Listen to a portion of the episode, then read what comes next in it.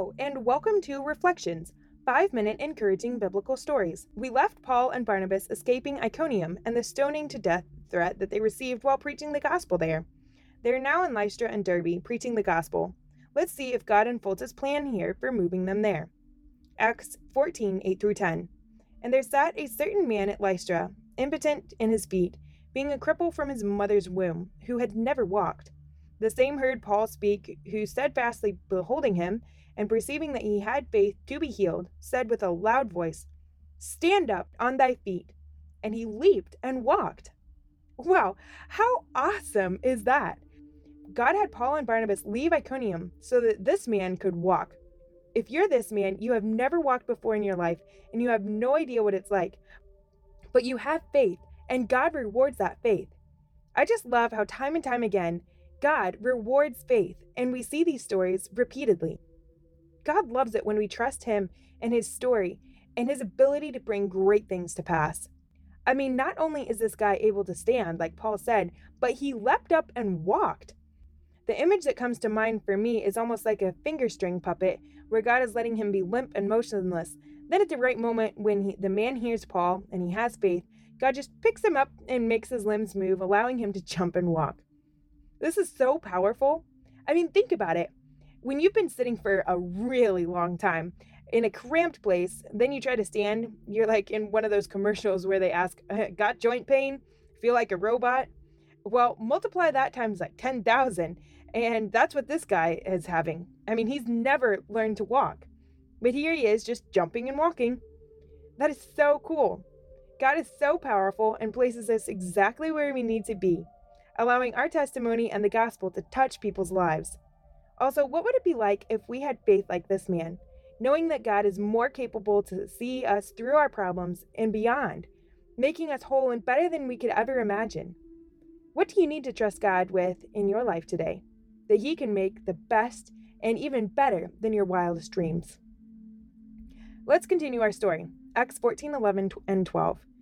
And when the people saw what Paul had done, they lifted up their voices, saying in the speech of Lycaonia, The gods are come down to us in the likeness of men. And they called Barnabas Jupiter and Paul Mercurius, because he was the chief speaker.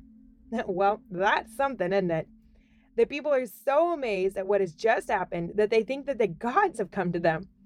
Let's look quick at the names that they gave them and their meaning to find out more. Also, did you notice that Paul is now the main speaker? Ever since God told Paul and Barnabas that he had to work for them, he has put Paul's life in full throttle and is allowing him to build and grow his ministry. All right, so Jupiter, which is what they called Barnabas, according to ancient history encyclopedia, is a Roman god, the son of Saturn, the supreme god associated with thunder, lightning, and storms. So basically, Thor in today's Marvel characters. As the god of light, he was also considered to be a protector during defeat and a giver of victory. The people thought that he protected Rome in time of war and maintained the welfare of the people during the peace. He was also a very sought after and respected god at this time, one who people were looking to, and probably one who they would have definitely wanted to look on them with favor. Otherwise, they would have had the potential of being punished and struck with lightning. So I'm sure that they were very eager to please and perform this sacrifice.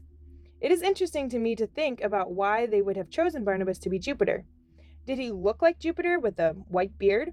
Or was it just because Jupiter was considered to be a powerful god at the time? Also, did you notice that he is a protector and victor? These are qualities that people think about what they want in a god. But our God is so much more. He is a protector and victor, but he is also loving, kind, merciful, and cares for us. All right, so what about Mercurius? Apparently, he's a talker, but let's find out more. According to Ancient History Encyclopedia, we see that he's a Roman god of commerce, seen as the mediator between gods and mortals. He had winged feet, giving him the advantage of speed, and was therefore the patron of circulation of people, goods, and messages. So, a modern day Flash. He would escort the dead to the underworld, and merchants would pray to him for high profits and protection of their trades. He apparently is also known for being cunning and a little bit of a deceiver, pulling pranks on the unexpecting, especially the god Apollo. He is also considered to be the son of Jupiter. So I think that from this we can see that Barnabas is probably much older than Paul.